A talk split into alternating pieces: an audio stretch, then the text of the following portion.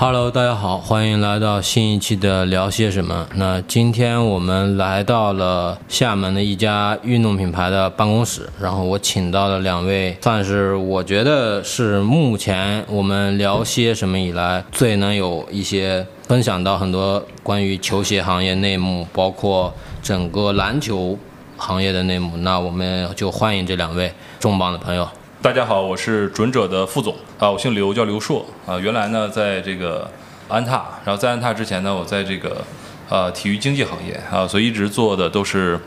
跟篮球啊，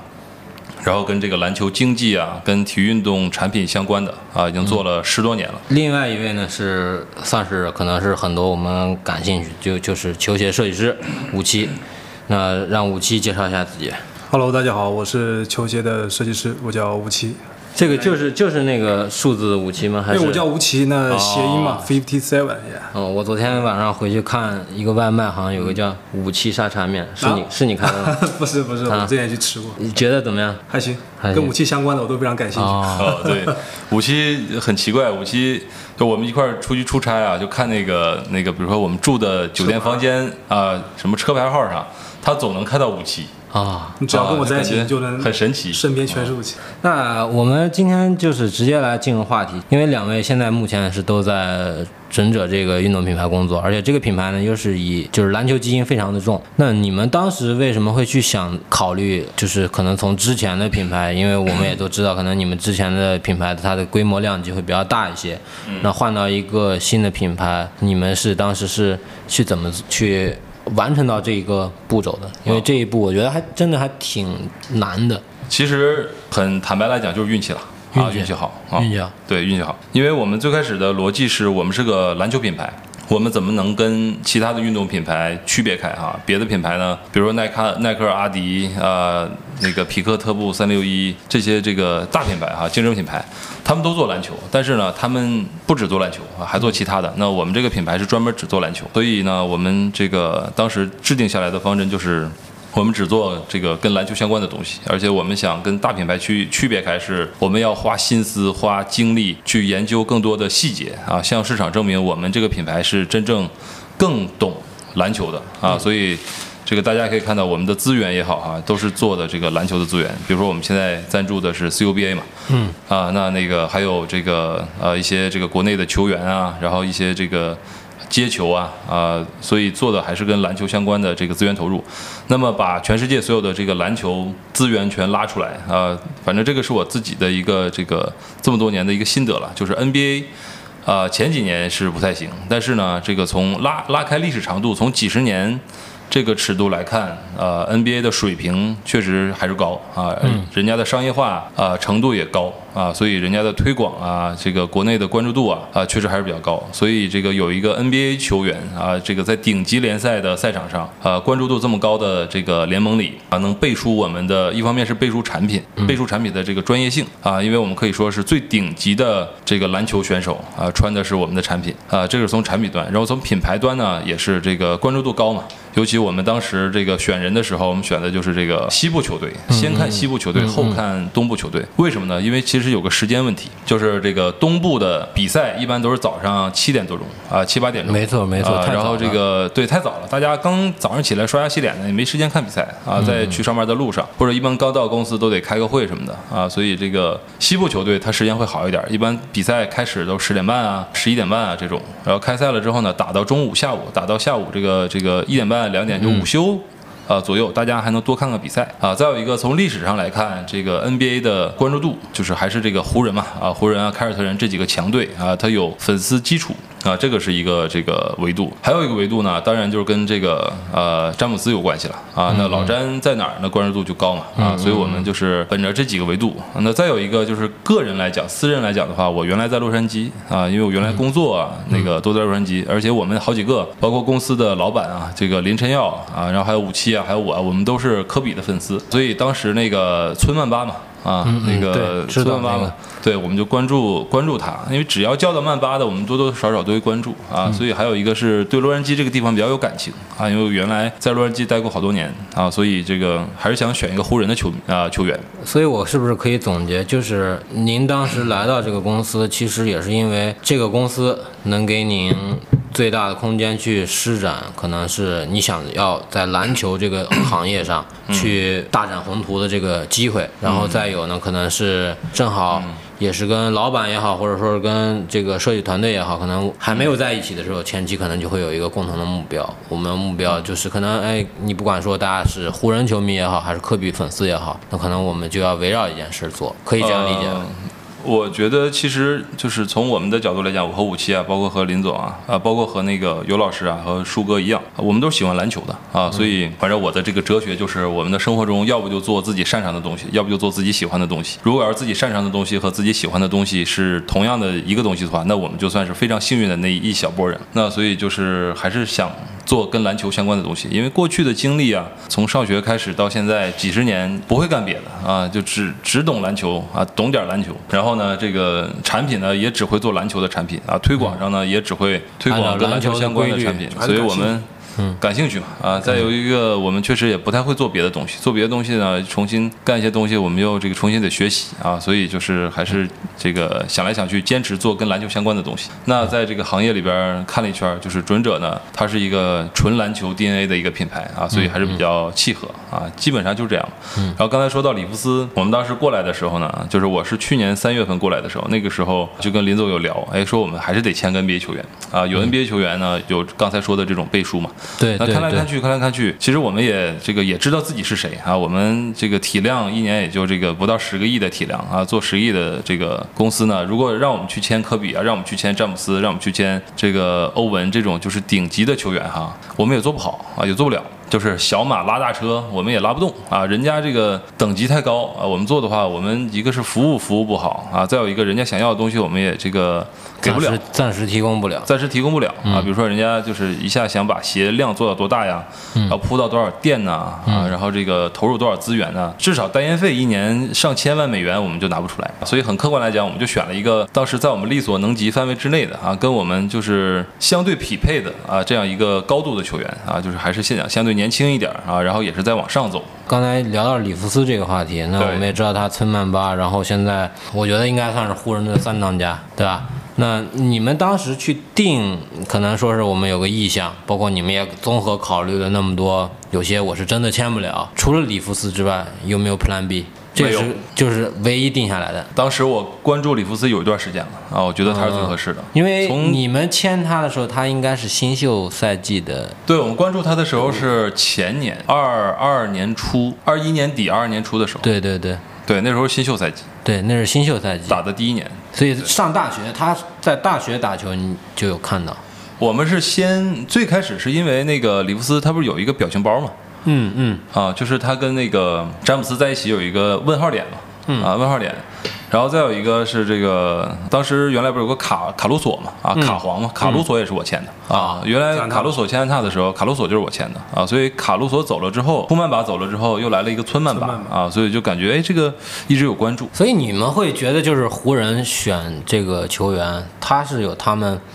特别独特的地方，都就而且你看，现在基本上都会去把这个注意力放到这个球队，然后你们就是国产品牌也好，在这些球队，你像。刚才我们说了，这个像湖人、勇士是两支流量关注度非常高的球队，他的球队里头都会有国产品牌的这个球员。对。那你们会觉得，就是因为这些球员不是说是哎你赞助商你是品牌，你把他拉拉到这个球队，而是他球队自己来的。你会对于整个，比如说说像湖人的引援，或者说他们的一些可能呃选秀的策略呀，会有什么样的了解？这个东西我觉得其实并没有太多人去讲到这个东西，是比较非常 inside 的。这个我多少。了解一点啊，那个时候就是勇士跑的比较多嘛。勇士的这个总经理和湖人的总经理，他们原来都是经纪人啊。我们原来都是一个经纪人圈子里的，在他们当总经理之前，都跟他们有接触过。一个是那个佩林卡嘛，Rob Pelinka，还有一个那个勇士的总经理是 Bob Myers 啊，一个是 WMG 啊，就 Wasserman 出来的啊，然后还有一个是那个 Landmark 啊，那个。呃，Rob Pelinka 他自己就是这个自己做经纪公司啊，他们的就是好多年之前他们当经纪人的时候我们就认识啊，所以就是还会聊一些这个引援政策，因为他们做经纪人久了之后，他们对各个球队比较了解。咱们举具体例子吧啊，你看那个呃说湖人选村文巴这件事儿，就是这个经纪人他和经呃总经理他有一个共同的相同的一个这个很重要的一个工作职责，就是选球员。啊，就要看对人啊。经纪人也是要选对自己想要去代理的球员才能赚钱嘛。那球队一样要选对这个球员，所以这个其实是类似的啊，都要去选球员。那么在选球员的时候，他们这个每个经纪人都会有自己的方向和特点啊和喜好啊，这个没办法，会有主观的在里边。那其实，在这个村万巴这件事儿上，普林卡 Rob 普林卡他其实没有看好村万巴。啊，他就是压根儿没看好这个里弗斯，为什么呢？我我也刚从马尼马尼拉回来，跟那个里弗斯的经纪人啊，我们这个也相处的关系比较好，我们在一起聊天儿。然后这个里弗斯的经纪人其实是两个经纪人，有一个是退役的球员啊，曾经在这个国外打过，叫 Reggie。然后还有一个经纪人呢，呃，叫 Aaron，Aaron 是学法律的啊，Reggie 是曾曾经打球的球员，他们两个就组合在一起，他们两个也是非常。新的一个经纪团队啊，不是那种传统的经纪团队。嗯其实为什么呢？哈，就是因为这个里弗斯这种球员哈，他大学的时候他打到大四才去选秀。对对啊，很多球员很多五星高中生那种啊，那个在高中的时候对就已经被被关注了。里弗斯其实打高中的时候，打大学的时候一直不被关注，所以大学的时候他打了好几年还没有。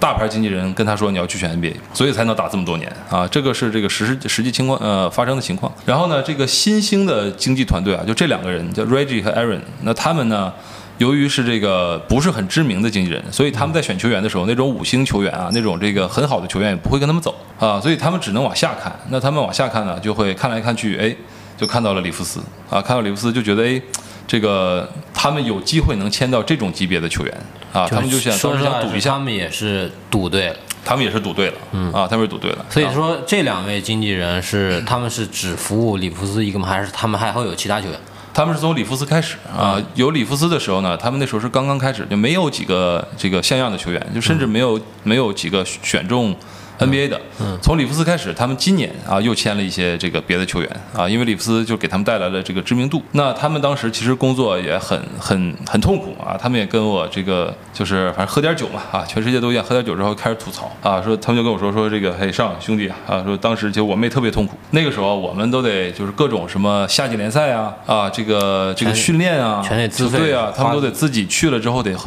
得去找这帮大牌的这个总经理啊。球队的老板啊，都得想方设法去拜见他们啊，想方设法去跟他们取得联系，然后去推球员啊，推销球员。那这个当时推给那个彭林卡的时候啊，还有那个 Jenny buss 就是珍妮巴斯嘛，推给他们的时候，他们会觉得，哎呦，这个球员也就这样吧，哈，一看先看数据，先看这个纸面上的东西嘛，一看白人。啊，然后一看还是个这个大四的，大四的啊，年纪比较大，那不像那种啊能跑能跳能飞的那种啊，更吸引人。后来呢，这个他们的他们这两个经纪人就是一顿推，一顿推，又一顿推，而且呢，再赶上里弗斯自己啊，他呢就是我我就是科比的粉丝，我只想去湖人，我别的队不去。所以当时选秀第二轮是选中了，对，选中了之后，他们是选择放弃了，我去湖人试训啊。那个在选秀大会上，让人关注到，哎，有这么个球员。啊，看到这么个球员，然后呢，这个去湖人试训，啊，去湖人说这个我们的能力，你光在，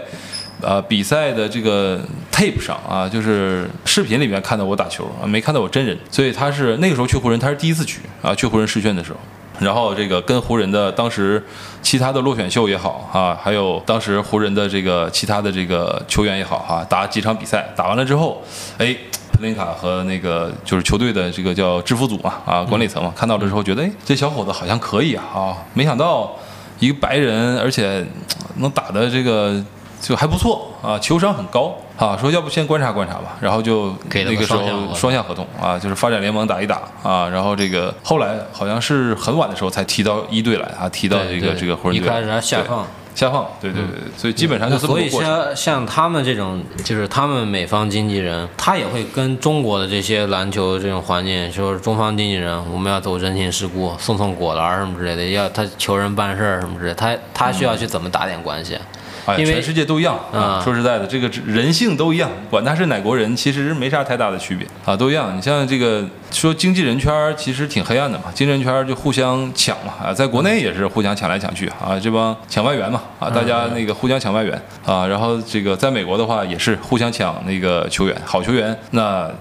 给买车。给买表啊，给亲戚朋友介绍工作，这个都是很正常的一件事情啊，都一样。就是我们今年夏天不是也有一个，就像呃，可能大家都知道，可能是我们题外话，可能像哈登，嗯，因为他之前佩林卡是他的经纪人嘛，对，但是后来他没有经纪人了。那其实经纪人对于球员来说是非常重要的。嗯如果说可能像决策交给球员自己的一个人的话，他真的可能就会算是失去了可能是一条腿嘛。嗯，我觉得最最核心、最主要的，其实还是看球员自己。就是球员如果自己是个很聪明的球员，或者身边的这个朋友啊、亲戚啊啊是很聪明、很厉害的话，那么经纪人只能提供的是参考，或者是一个合作的一个关系。你像很多球员他没有经纪人，比如说那个诺维斯基他就没有经纪人。对，啊，就是有一些球员他就没有经纪人啊，自己打理的也挺好。阿里纳斯也没有经纪人，都自己打理。那有的人就能打理的很好，有的人打理的不好。所以你说这个跟经纪人关系多大哈？我觉得有一定关系，但是最终还是看球员自己的选择。有一些经纪人哈，经纪人和经纪人还不一样。有的经纪人呢是那种传统派的经纪人啊，就是教球员们要正确的做事情，正确的选择。但有的经纪人就是完全奔着钱去啊，所以经纪人和经纪人也不一样啊。那个他他的目标是不一样的。对，比如说可以举个例子啊，举个例子，这个已经是个退役的球员的例子了，就是我原来在安踏的时候，那个帕森斯也是我签的啊，钱德勒帕森斯啊，钱德勒啊，帕森斯 Chandler Parsons，嗯。嗯，当时在也帅，也是白人。高富帅啊，高富帅，当时在火箭啊，因为我上学就在德州嘛，所以对休斯顿啊，对德州还挺有感情。那时候就是这个看那个火箭队嘛，啊，火箭队就是中国队嘛，主队。然后帕森斯觉得，哎，小伙子还不错。当时当年三十八号秀，当年的工资是八十万美金一年，工资很低很低很低。然后那时候就是签了，签完了之后呢，就觉得小伙不错。小伙子说，这个我的所有鞋鞋舌头的里边啊，要绣一个三十八号。我每次在穿鞋的时候，只有我自己能看到。我会看到我是三十八号秀啊，每场比赛他都会提醒我，我是个这个对激励一下自己，我是个二轮秀啊，所以很努力。就刚开始的时候觉得，哎，小伙子真挺好，真不错。他也是个小经纪人，那时候他也不是个很有名的球员嘛啊，小经纪人。那个经纪人也很好啊，就是一看就是这种很低调、很善良这种经纪人啊。然后那个后来换经纪人了啊，因为他在休斯顿那时候打出来了，打出身价啊，又把霍华德招过来，把那个林书豪招过来，哈登也过来了。嗯。啊，所以他就是换了一个洛杉矶的经纪公司啊，换了一家大的经纪公司。换了之后啊，然后这家经纪公司呢，不光是代言球员啊，他还有很多模特啊，还做很多演艺方面的东西。然后潘森斯自己他是个佛罗里达人，他那个平时其实原来都是在佛罗里达啊。然后他女朋友呢，当时是休斯顿的一个很普通的一个这个电台主持人。然后那个打完球回家，他女朋友当时还给他按脚啊，给他按摩脚之类的，就是觉得小伙子真不错啊，地道美国这种啊，这个这个对。精神帅小伙儿，而且三观很正啊，但是呢，这个经不起诱惑啊，经不起诱惑。他后来不是去了灰熊吗？他是先去的小牛，啊，小牛。先啊，呃，对，小牛是个给了个大合同，他是小牛给了大合，小年小牛当时直接给顶薪，一年好像是一千六百万吧，我记得没记错的话，就是从八十万直接翻到一千六百万，一下翻了二十倍的工资。然后呢，也是这份合同，就是之前他就换了经纪人啊，那个有很多经纪人，单费根啊，后来换的是单费根。丹费根就是跟他说说这个，哎呀，兄弟，那个你看你的商业价值多大啊，你赶紧跳出来，别再跟你原来的经纪公司合作了，跟我合作吧，我一定能给你签大合同啊，然后那个让你玩的开心啊，洛杉矶来训练啊，我让你认识模特。结果这个这个人的欲望啊，一看，哎，行吧，以后不回佛罗里达了啊，一到夏天洛杉矶啊，然后到洛杉矶之后呢，就认识一堆这个维多利亚秘密大模啊，所以他后来的这个女朋友。都是维多利亚大模啊，他的喜好跟那个小李的喜好一样，但不是里夫斯这个小李啊，是那个奥斯汀。迪卡普里奥啊迪卡普里奥。里奥纳多哦迪卡普里奥啊，哦喜欢的都是这个那个小李，对维多利亚的大模啊，所以这个人就变了啊。所以后来我们就是跟美国一些经纪人啊、一些这个球队的人在一起吃饭的时候啊，他们就反复重重复一句话，一谈到这个帕特斯哈，就典型的叫 money change people 啊，有钱了之后啊，这个人就变坏了啊。确实也挺可惜的。他后来好像在安踏好像也没怎么有什么声音了。他到了达拉斯之后就受伤了。其实后来我们也聊说，因为他这个典型的是三号人物、四号人物哈、你看身边有哈登啊、有那个霍华德的时候，他哎打个小前锋串联串联，然后冷箭投个三分球啊，人家一号防守球员又不会防到他啊，所以他当个三号人物、四号人物舒舒服服。完了呢。那个他到了小牛之后，就变成小牛的顶薪了。当时好像是诺维斯基降薪啊，把薪水给他，然后他变成这个叫 Go to Guy 啊。那个拿了顶薪之后呢，呃，在 NBA 是一样的，就是谁的薪水最高，啊谁的压力最大。所以到了小牛，他经常要去执行最后一攻啊，但是他其实不具备那个身体条件和那个能力啊。其实这个故事呢，不光现在分享给大家，我五月份的时候见到里夫斯的时候，也是把这个故事讲给了里夫斯。同样的这个故事，刚才怎么跟你们讲的，就是怎么原话那个跟里夫斯讲的，因为当时里夫斯正好在跟湖人谈续约啊，正好是这个夏天嘛。嗯。那我跟里弗斯说，我说我们都希望你留在湖人啊，因为留在湖人呢，这个有很多好处啊，商业价值巴拉巴拉巴拉。再有一个呢，我给他讲了里弗斯的这个，就是讲了帕特斯的这个故事。他听完之后是什么感觉？他听完之后，他的经纪人当时艾伦说说这个啊，有些人能承担这个压力啊，有些人承担不了啊。那个，但是他的这个话中之话的意思就是说，我们认为里弗斯还是能承担的啊，还是能当这个一号人物。但里弗斯当时没说话。不过最后从选择的结果来看。他没有拿马刺，没有拿火箭给他的大合同，最后留在了湖人，拿的是四年五千六百万吧，啊，平均一年一千四百万。其实很多人都说他能拿个一年两千万啊，两千五百万这种啊，所以从最后的选择来看，我觉得他有可能是听进去了。啊，我跟他说的这个东西有可能听进去了，他最后还是选择留在了这个。詹皇和这个浓眉他们身边嘛，挺好的。这样我觉得，我觉得他很聪明，嗯，情商比较高。所以你们，嗯，就是在接触里弗斯，就是也就是通过他的这两个经纪人去谈到了这对这一项。但是当你们提出你们可能你们的报价或者说诚意的时候，他们怎么看呢？因为那个时候其实你说他新秀第一年，我记得应该是你们应该是在差不多去年呃四五月夏天。才官宣的，但是之前一直在谈这个事儿嘛，就是那那个时候他才新秀一年级嘛，也很多时候都在下放。对，那他看到一个球鞋合同，嗯，对吧？而且是你们这个合同里肯定是包含着是我要给你出签名鞋，会有激励没有？没有。就所以说，那你们当提出我要给你一份球鞋代言合同。他是怎么去认为的，或者说是他是怎么有什么感觉吗？就是全联联盟里边总共有四百五十个球员，对，能打上轮换的，就是一个队有十二个啊，大概就是三百多号球员，三百六十个。然后有球鞋合同的啊，就是真正能拿到钱的这种，不只是产品啊，因为绝大多数拿的只是就是一年五万美元的产品，没有给现金的。所以这种有现金合同的球员啊，我估计几十个、一百个吧。啊，都不到一百个啊，一百一百个球员左右，所以能在 NBA 里拿到球鞋合同这件事情，对于这个所有球员来讲是一个荣誉啊，是一个认可。所以当时给里弗斯这个拿合同出来的时候，其实当时合同钱很少啊，钱头钱钱不多啊，就像刚才我们说的这样，准者本来就是没有那么多的资源，所以拿能拿出来的钱签他也不多啊。但是当时呢，他一看，哎，有球鞋合同了，就别说代不代言了。呃，就别说签不签名鞋了，他都不指望自己有签名鞋，有现金拿他就很很开心了。他当时签的合同好像是多少一百来万吧，跟湖人双向啊，那个湖人后来给他的好像就是一百来万美金，拿到手里刨出去税五十万。左右吧，然后跑出去经济费啊，七七八八的，也就是五十万啊。我当时给他的虽然说很少啊，不能跟大家公布多少，但是就是肯定还跟他的工资都没法比，但是起码对他来讲也是一份收入啊。他当时在这个洛杉矶的时候，他为了省钱啊，他都这个不住在自己租的房子里边，他住在那个球。啊，球队给他找的酒店里边啊，所以他一直住在酒店里面，就是为了省钱啊，还是挺好的一个挺淳朴的一个农村孩子啊，这种，所以这个他有合同就很开心了啊。那现在呢，也不瞒大家说，这次就是我们跟他签的合同不长啊，我们这次去主要他跟他这个目的呢，一方面是做马尼拉的这个 Sneaker Expo 的鞋展。啊，再有一方面呢，这个谈产品本身啊，等一下武器会跟大家分享一下，就是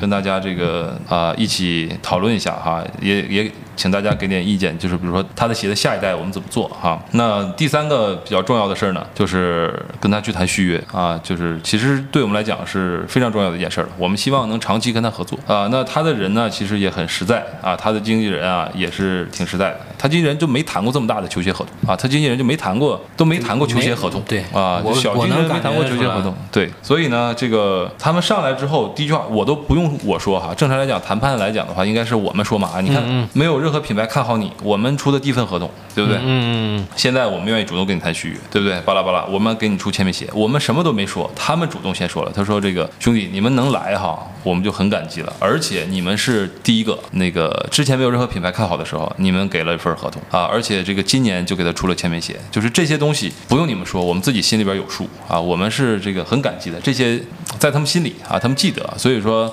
就是他们有原话啊，任何其他品牌啊再进来的话哈，当然如果差距很大的话啊，我们会选择别的品牌但是呢，这个我们肯定是想跟你们合作，而且我们不会跟你们说一个很夸张啊，或者这个嗯很吓人啊，嗯嗯，想威胁你们啊，或者是这个要挟你们啊，绝对不会。我们很真诚的就想好好好合作啊，好好在一块儿啊，就是这个意思。所以其实我们觉得这份这个关系保持的是挺好的，而且他这个人啊，也确实还是挺地道的啊，挺地道的，还是挺感恩的一个人。所以说，像可能我们刚才聊的，就是，那我们有一份还不错，能让他感觉到我得到尊重的一份可能代言合同。对那你有代言合同之后呢，就一定有要有这个产品。对，那既然准者是一家，可能也是孕育了十多年以以来这个篮球的这个很有很强这个 DNA 的这种产品，那你们当时像五七，你来的时候，可能那个时候他穿的鞋子是你做的吗？就是嗯应该那时候是狙击者，那个时候狙击止戈那些还对。是我们来之前就有的产品。就他对于可能那些产品你有所了解，就是可能得到一些反馈嘛，就是呃，他对于那样的产品，呃，在五七说这个具体产品之前啊，我也想跟大家就是沟通沟通啊，就是请大家呃，真是恳请大家啊，因为我们小品牌不容不容易，我们原来都在大品牌工作过，像我啊、武器，我们都在大品牌啊，武器原来安踏那个三六一啊，这个都工作过。我们这种小品牌哈，其实挺不容易的。为什么呢？哈，因为我们很很想做好的产品。那么我们其实现在找的这个工厂啊，也是这个行业里边非常好的工厂，就是是这个呃国内大品牌的工厂啊。具体哪个品牌我们就不说了，就是这个做鞋能力没问题。两条线，这条线啊，它这个在同一个车间里边，两条线，一条线做国内顶级一个品牌的这个鞋啊，顶级品牌的顶级款篮球鞋，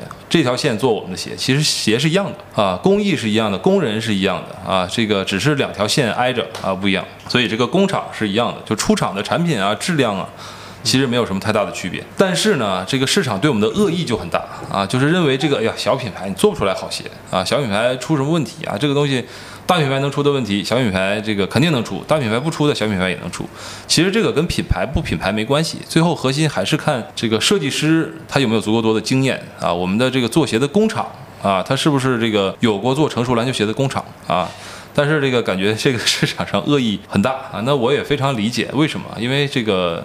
这个人就是这样的嘛啊，那个我们是刚开始做篮球鞋啊，刚开始做了也就做个两三年、三四年，那人家品牌已经验证过了，嗯啊，所以这个我是觉得这个这可以理解我们要求高嘛。啊，可以理解，可以理解。所以刚开始做的时候是挺不容易的，但是我们坚信，我们按照正确的方式啊，用我们的这么多年积累下来的经验和我们对篮球鞋的理解，持续坚持做这件事儿的话，我们做它几年，做它十年，这个肯定会见到结果啊，而且肯定是这个正向的结果。我们选择用一个正确的方式啊，我们在不欺骗消费者啊，而且我们。这个该用好料用好料，该用实在的东西用实在的东西啊。同时，我们说实在的，我们篮球鞋不赚钱啊，因为我们篮球鞋我们量小，但我们成本就得高啊。同样，人家工厂接单，大品牌人家那个一接单接单五十万双、一百万双啊，那人家就好谈啊，直接把价格降下来。那我们呢，那个用的东西是一样的东西，但是人家下的订单少，人家工厂就说那就得贵点儿啊，那我们也认了。啊，所以我们鞋啊，说实在的，东西是好东西啊。那个我们还卖这么便宜，损失的其实不是消费者拿到手里的产品的质量和上面的部件，损失的是我们自己的毛利啊。就是大家花低价买去，其实给大家补贴的是我们自己品牌和我们的投资人啊。就是我们融过来的钱都投到这个鞋的鞋里边去了啊。所以大家现在能用比较便宜的钱能买到相对比较高成本的鞋啊，大家其实占便宜了啊。这个这个，我就想。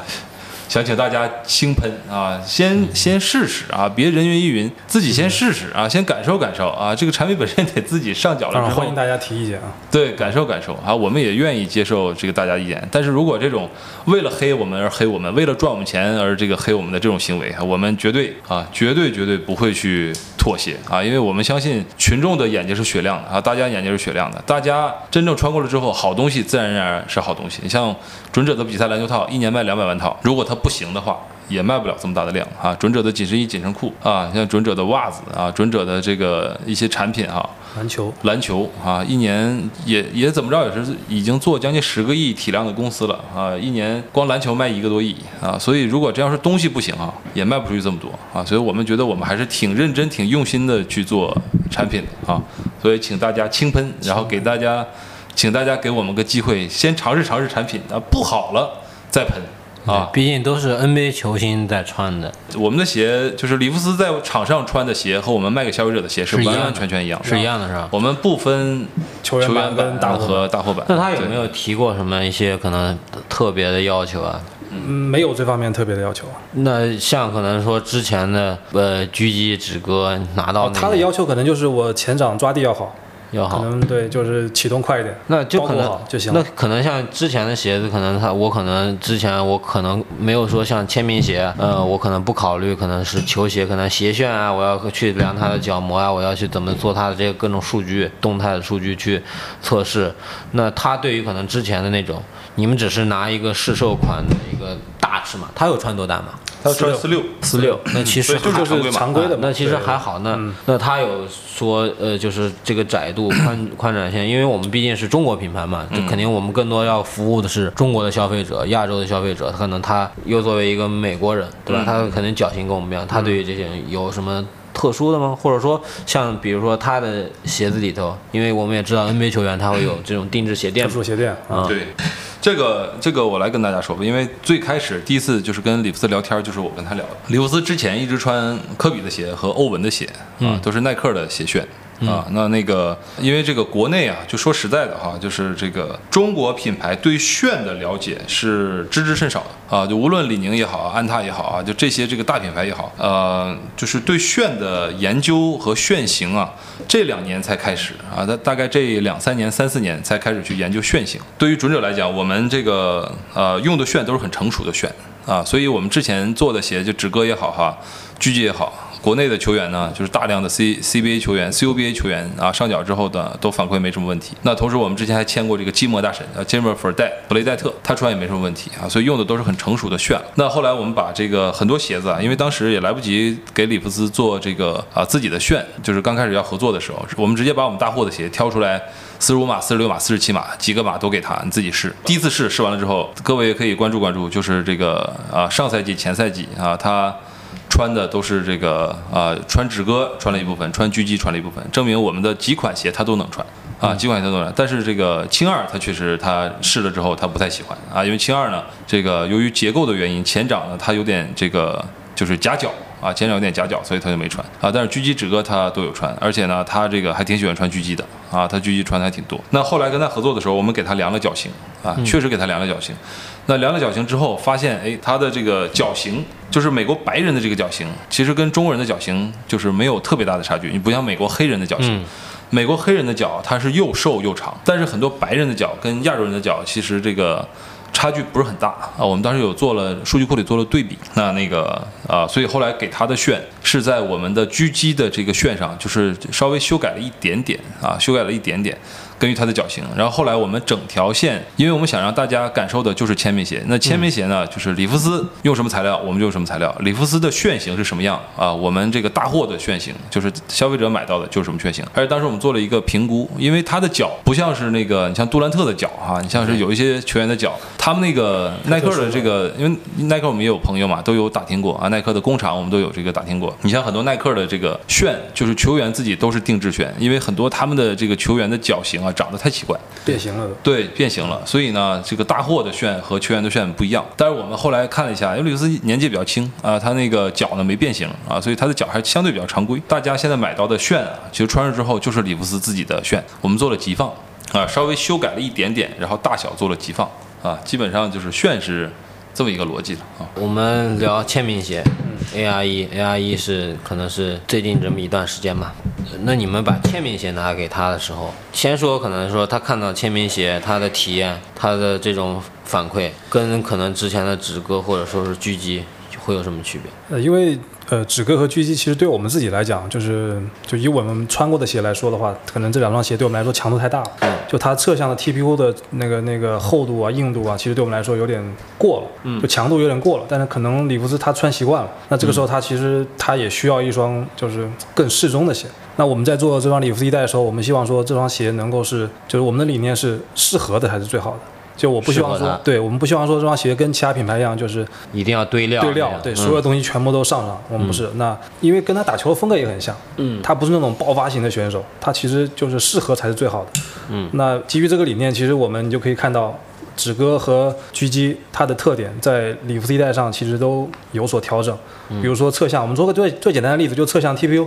不是一个就单纯的像大众就大部分品牌那样就做一个很大面积的外贴。嗯，其实那样就够了，很简单，我只要而且效果还好。就是整个鞋的价值感各方面效果都可以上上，但是考虑到一些就是一些功能性合适的点，我们只在一些需要的位置做了一些考虑，比如说侧向的支撑、后跟的稳定的支撑，是以点状的那种 TPU 结构去加入到这个中底上的。那可能在外侧上，因为其实中底最早我们想做的是框架，就没有想上 TPU，其实连 TPU 都没想上，就整个中底我这边可能没有拆解啊，有拆解件，您可以看一下这个，这里面有拆解件。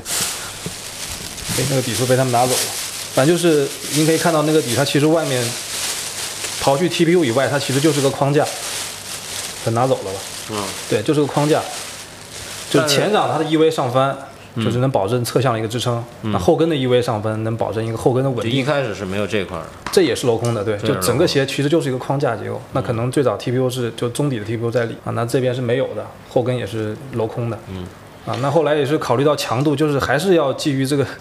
毕竟是 NBA 球员，强度还是得上上。所以而，且其实这两年、或者说近三四年，其实其他的品牌把这个大家养刁了，对就是我这个配置，我必须消费者得对这个特别在对乎啊，，就这个侧翻啊、TPU 啊啊这种，对啊，必须得然后干这个全掌啊，嗯，嗯，然后什么这个呃，全掌超临界。全临界呃超临界发泡这种科技，对吧？就嗯。你就一下子把大家的胃口都给提升了，对吧？其实有的时候就是我真的，因为我们也做球鞋，也看这些球员，其实他们对于鞋子的要求没有那么高。过剩了有点，对对，其实其实其实对于他们来说，你让所有 NBA 球员都不穿鞋，就光着脚打球，人家照样很激烈，对吧？只是鞋子只是一个可能是我产品的一个包装嘛，我整个我联赛的一个包装嘛。其实那球鞋是帮助球员去提升的，对是是提升他的运动表现的。是，那你们这次的这个里弗斯一代不也有一个这个休谈科技，修弹科技，？嗯，它只是就是一块田。赋，对，根据脚型受力的区域的一块田赋。那之前是那个止戈跟狙击是有也有吗？之前就是全掌超临界，就也是这个呃，不是，这是一个新的科技。这是一个新的科技新的科技是吧？对那这个科技就像当时可比如说里弗斯，他体验到，他对于这种科技可能这种脚感，他不就是反反映到最后反馈到不就是脚感上面吗？嗯。那它这个跟之前的止戈或者说是狙击，它有其实什么？对，其实之前止戈狙击这种全掌超临界的这种材料，就是反馈就是没有让你觉得特别突出，因为它是全掌，对它好多的脚感都是在你运动当中是有种过渡的，你没有特别的能体会到某个区域有一个前面或者特别明显的一个感，对一个一个感受。那在它这款鞋上，其实最早我们连田赋都没有，就是重意对味，纯对纯纯意味，因为想说，其实最简单的这种中底材料，其实能带给我们最好的一个反馈。因为你想想，我们小时候穿的球鞋，其实就是全掌意味的。对然后那个时候打球，我们也没有觉得说这个鞋有什么震脚，有什么，其实就是很正常的一个感觉。你只要把硬度、把密度调的合适就可以了。那当然，当时最早的给它的版本，其实前掌很薄，鞋垫也很薄，想要就贴地感营造一种贴地感，啊就是他想要贴地感，但是他试穿完以后，他觉得前掌太薄了，太贴地了，他觉得有点，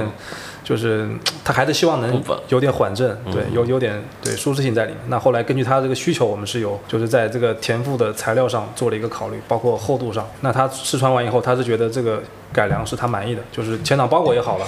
然后前掌的这个超临界材料的厚度密度加上来，他的反馈也够了。然后因为咱们刚才说的这个外侧和后跟的这个 TPU 啊，其实大家看到就是外面一小点，那其实它外侧是从里面非常大一个面积贴进去的。但您像您手上这个版本，我们贴的是另外一个材料，这个革料。当时我们也尝试不同的材料去做这个侧向支撑，看一下哪种强度是合理的，包括硬度，包括那个对一些厚度都有去做调整。那可能消费者看到觉得说啊，你这个就就先入为主了，可能你这像这像那，就像什么品牌像这像那，但是这个怎么说就也很难避免了，因为一双鞋就这么个就这么大个载体，你能发挥的空间其实这样，而且你功能性就是外侧后跟，就是一些比较对常规，对它就是常规的点。算是就是公式比较堆起来，但但是我们这双鞋其实跟里弗斯相结合，就是减的概念，嗯，做了一定的减法，对，就是不是就是就是产减的概念，哦哦，哦就跟他本人其实相去想去做个结合吧，因为他本来本来也是一个就是比较算是个小球员吧，嗯。啊，从一步步的打上来，就跟尊者品牌发展的一个历程其实比较吻合的。那所以想说，第一代签名鞋就以这个概念去做，希望说大家能把我们就李呃尊者和里弗斯产生一个联系。所以这双鞋就是 AR 一，嗯，就是是从什么时候开发的？现在是九月，去年新赛季去刚开始？年，去年七月份。去年七月份，差不多，就是七八月份，也就是刚跟他官宣的时对对候，其实当时还没有说为他做签名鞋，嗯。其实只是想说为他做一双可能也是团队鞋鞋或者怎么样，就是但是是，呃，就是基于他的一些想法和打法或者理念去做的鞋。那后来慢慢跟他一些就是交流沟通，他提的一些想法，那我们把这个概念加进去。那他有说可能说是我就想要，比如说呃某种鞋款的那种脚感什么之类的，那倒没有，那倒没有。就是呃，那你们就来给我完成。那个时候可能去年七月份到现在，可能到去年的大部分时间，我们只能都通过线上沟通。嗯，其实沟通也没有很频繁，嗯，对，因为我们其实大部分是还是就基于我们 CUB 的这个这个、嗯。这个背书和和这个优势吧。对，因为我好像记得好像是准者的这个里弗斯一代应该是先被 CUBA 的球员对对对，因为我们更多的是给他们这些球员去测试，就找一些跟他身材打法相似的球员，去给到他们去帮我们大量的测试，提供一些反馈。当然最后还是得基于他的一些要求去做改良改进，那中间改进的版本多吗？太多了。太多了。就像刚刚跟您讲的，就是外侧本来是就是嗯，那是最最最的最简单的。可能嗯嗯。后来基于一些包括各方的一些建议，那可能在前掌我们也是，就是底部也是加了什么前插的 TPU 或者碳板啊，就是但是最后还是回到我们最初的那个想法，就是适合的才是最好的。你包括底下 TPU，其实我们也是双硬度，就是它中间镂空透明的地方其实是不同硬度，那可能在边缘贴在橡胶里面的 TPU，它其实是含就是加了含碳尼龙的这个硬度在里面。那我们这次不是都在马尼拉见到他了吗？然后嗯那你们跟他的这个沟通，那除了可能说是也也会收集一些可能，比如说他对于这一代的反馈，他对这反馈就他说完全没问题。完全没问题对。然后那在也会聊了，可能像接下来的二代，还有给他看了一些新的配色，他也嗯挺感兴趣。那我们也会从中选择一些就是适合的配色，因为我们要考虑国内的消费者的一些选择。对选择，对要综合去考虑这个事情。那也啊会会，比如说规划出来，比如说我们现在的一个推广周期到可能要到，假如说到二代上市得明年的这个时候，嗯那我们一年你会计划，因为现在目前应该我们已经看到了三个配色，四个配色，四个配色，对吧？一个是这个冰激凌，然后是湖人那个配色，然后是一个是星条星河，嗯，然后是一个哦，还有对，还有他的美国队配色。对，一共是四个配色吧。那你们会给他计划多少个配色去？我们计划是每个月或者每两个月有一个新的故事出来，对，也因为会结合可能他对，因为我们重点的资源就在这款鞋上面，那可能不希望说有太多分散的感觉，就集中在这款鞋上。那每个配色到时候讲不同的故事，让消费者嗯就是经常能有新鲜的感觉。那这样，其实你其实有关注，就是很多品牌，比如说像厦门的同在的这些品牌，他们有为球员出签名鞋的，那其实他们的配色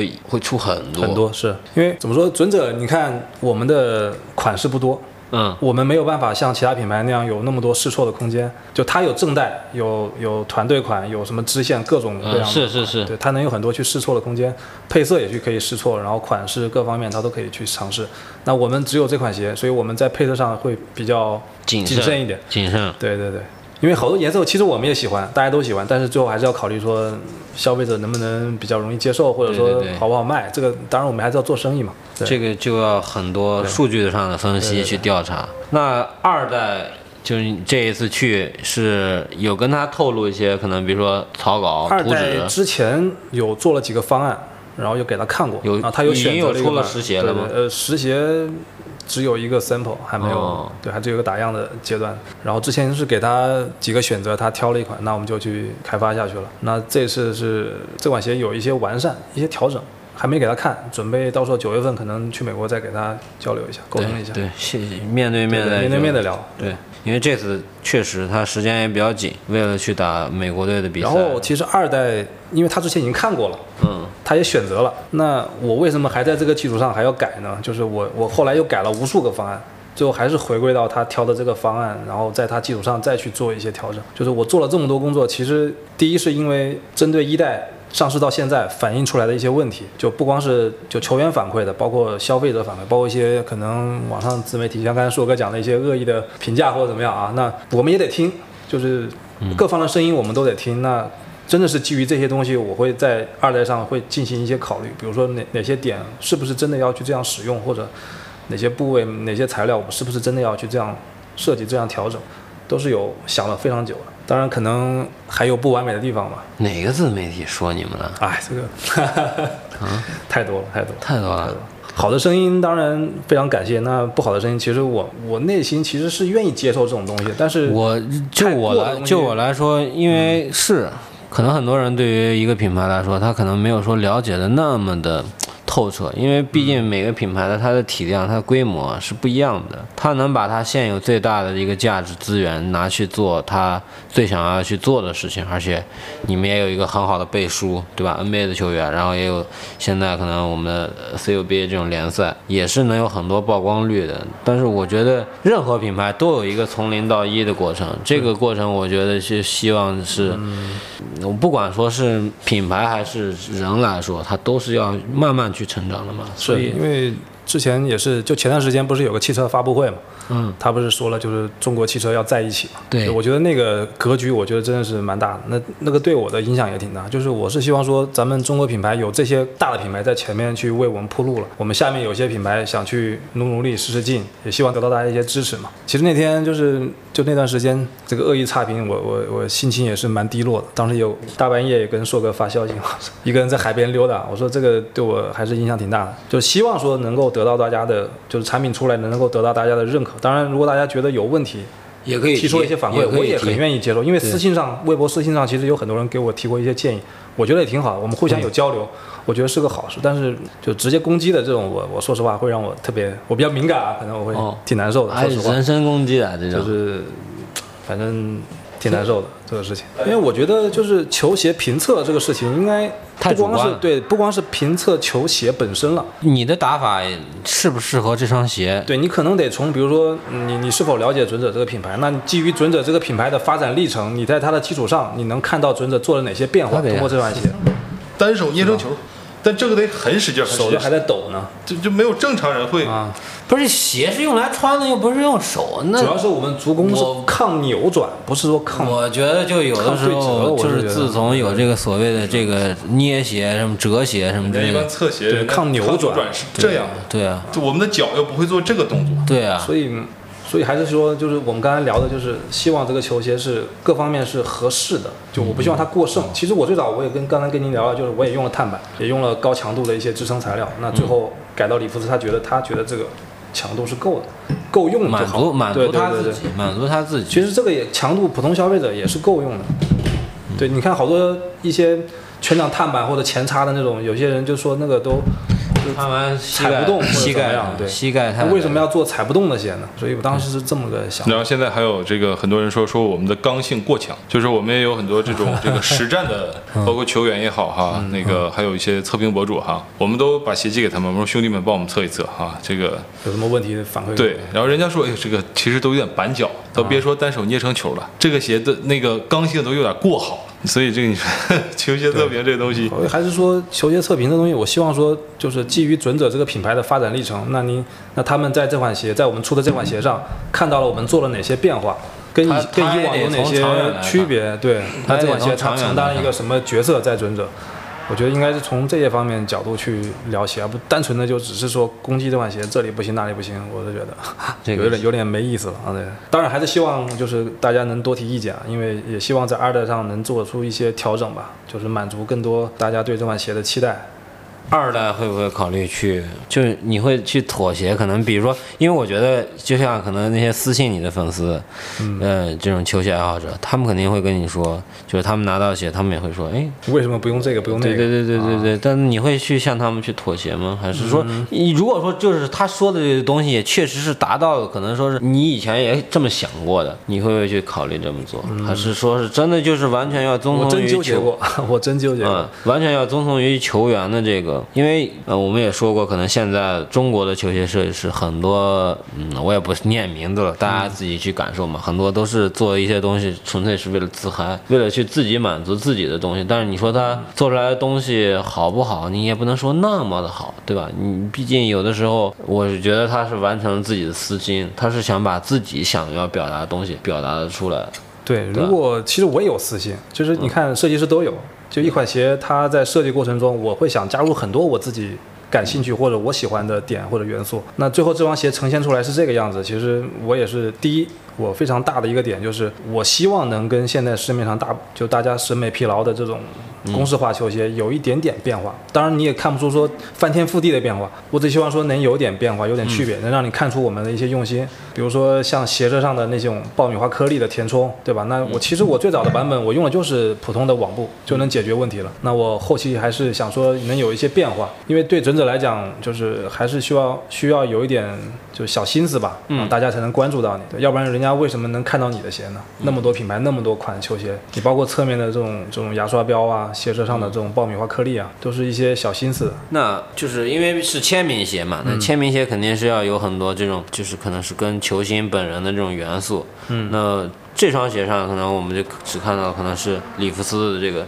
签名，对，对啊？这这个是 logo 是他自己设计的还是你是我们设计的。是你们给他设计，的？因为最早有给他设计过好几版 logo，然后他又选择了一个，就是像子弹一样，但是毕竟 AR 加上十五这个含义不太好对对，就在美国可能这个不太适合，哦哦哦，对，所以就跟武器相关了，所以就就改掉了。那这个后来当时也设计了非常多版本，也内部也大家投票选择了以后，那最终呈现给他这个 logo，他自己也是挺满意的。对，看上去比较轻盈，然后也比较向上的感觉，就跟他本人是比较契合。那有没有就是说，比如说他可能，比如说，啊，这里有一个他的手写的签名，对吧？那还会比如说有一些可能个人的印记啊，或者说他内侧的这个 I'm him 呢，然后包括鞋舌里面，其实左右也有一些，一边是嗯五，一边是一嘛，对十五它的号码，包括里面有他自己的一些 slogan 的，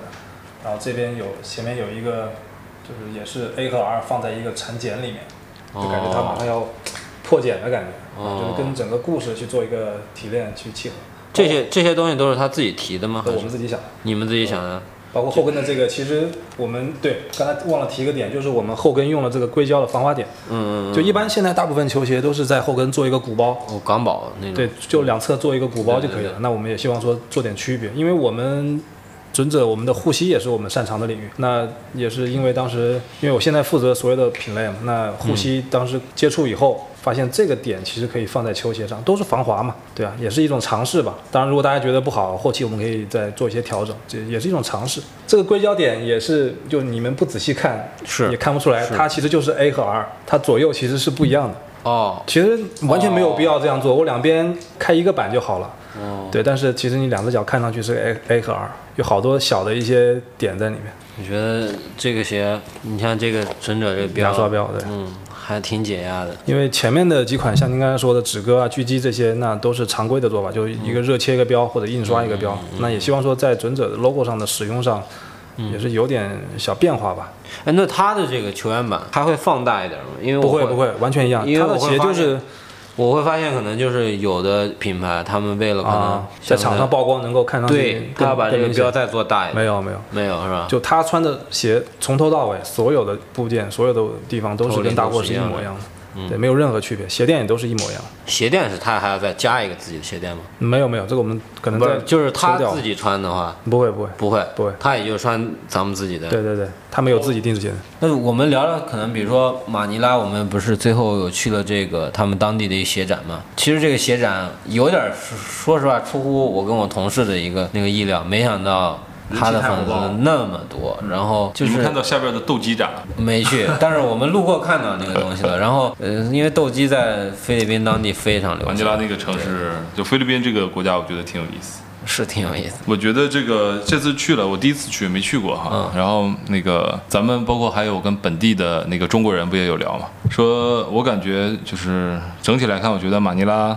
不止马尼拉了，整个菲律宾是个很有机会的一个国家啊，比中国更有朝气，因为那个菲律宾它年轻人更多，小孩儿更多。是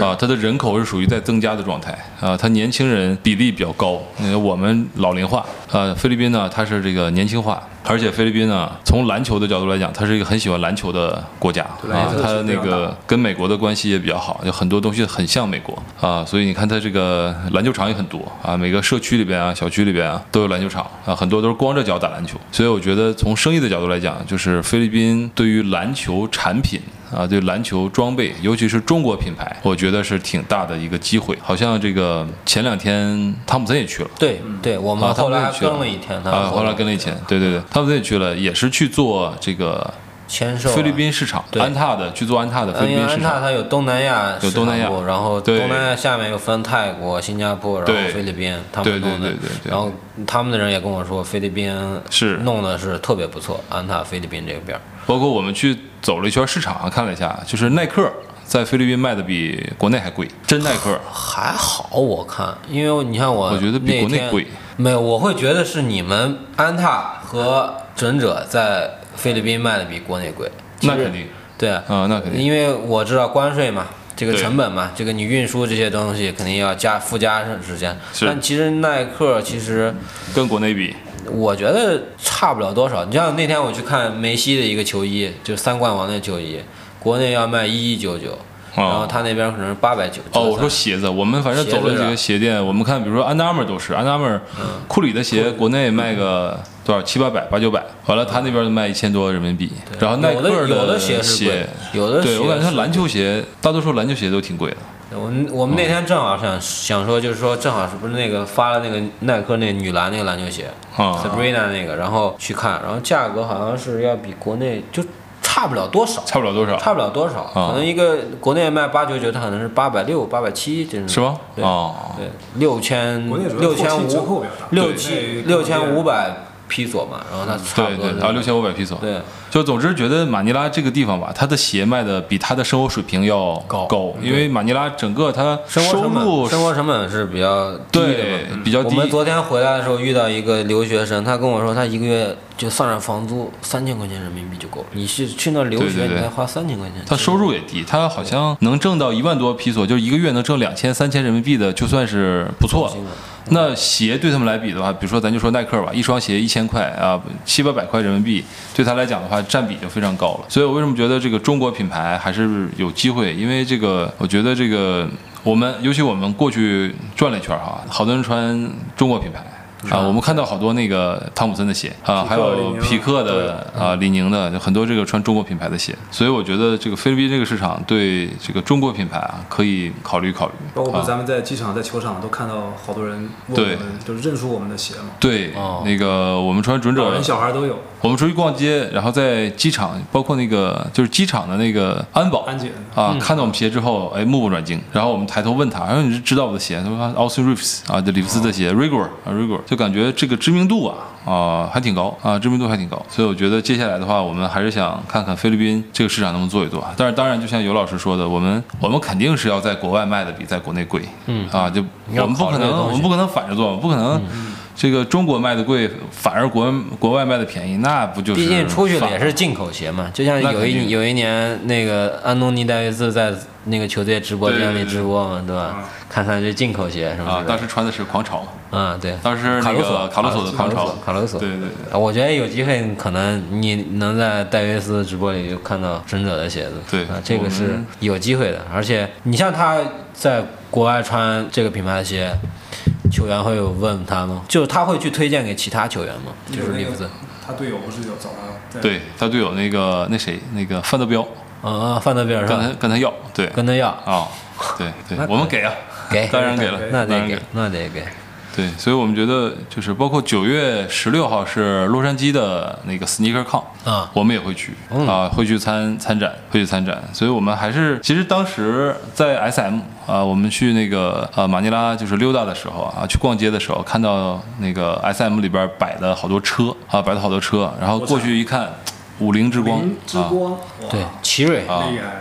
还有奇瑞对啊，还有那个奇瑞都是宾果啊，宾果啊，叫宾果，奇瑞都是赞助今年男篮对世界杯的这个。遇强则强，动力不响对，啊所以，所这个以所以就是我们觉得很骄傲，中国很骄傲对。还是有机会就。中国品牌出海啊，能赚外国人的钱，我们觉得这件事情就是我们觉得很骄傲啊，我们觉得能能抬得起头来。虽然中国国家队打得不怎么样，但是中国品牌能在国外卖的挺好，这件事儿我们觉得还是挺骄傲。我们也想做一个这个骄傲的国产品牌啊，所以做做美国市场啊，然后菲律宾市场尝试做一下。我们菲律宾有几家客户，嗯，跟我们要鞋，啊，求你了，给我点鞋吧。他们是以什么价格去购入啊？这个我们是批发价，我们怎么批发给国内的就怎么批发给他们的，哦，但是那种关税成本是他们自己承担，是吧？他们出嘛。啊，对，对我们批发的比在国内批发的还会要稍微高一点，那他们也还是有利润赚，而且有利润赚。主要还是这个菲律宾比较比较是比较偏美的嘛，偏美式的国家，然后他对于可能看球时间呢，其实跟咱们是一样的嘛，对吧？对湖人的这个比赛正好就是他的时间点嘛，他也没时差，对，没没时差对啊，他看湖人比赛跟咱们看湖人比赛是一样的，所以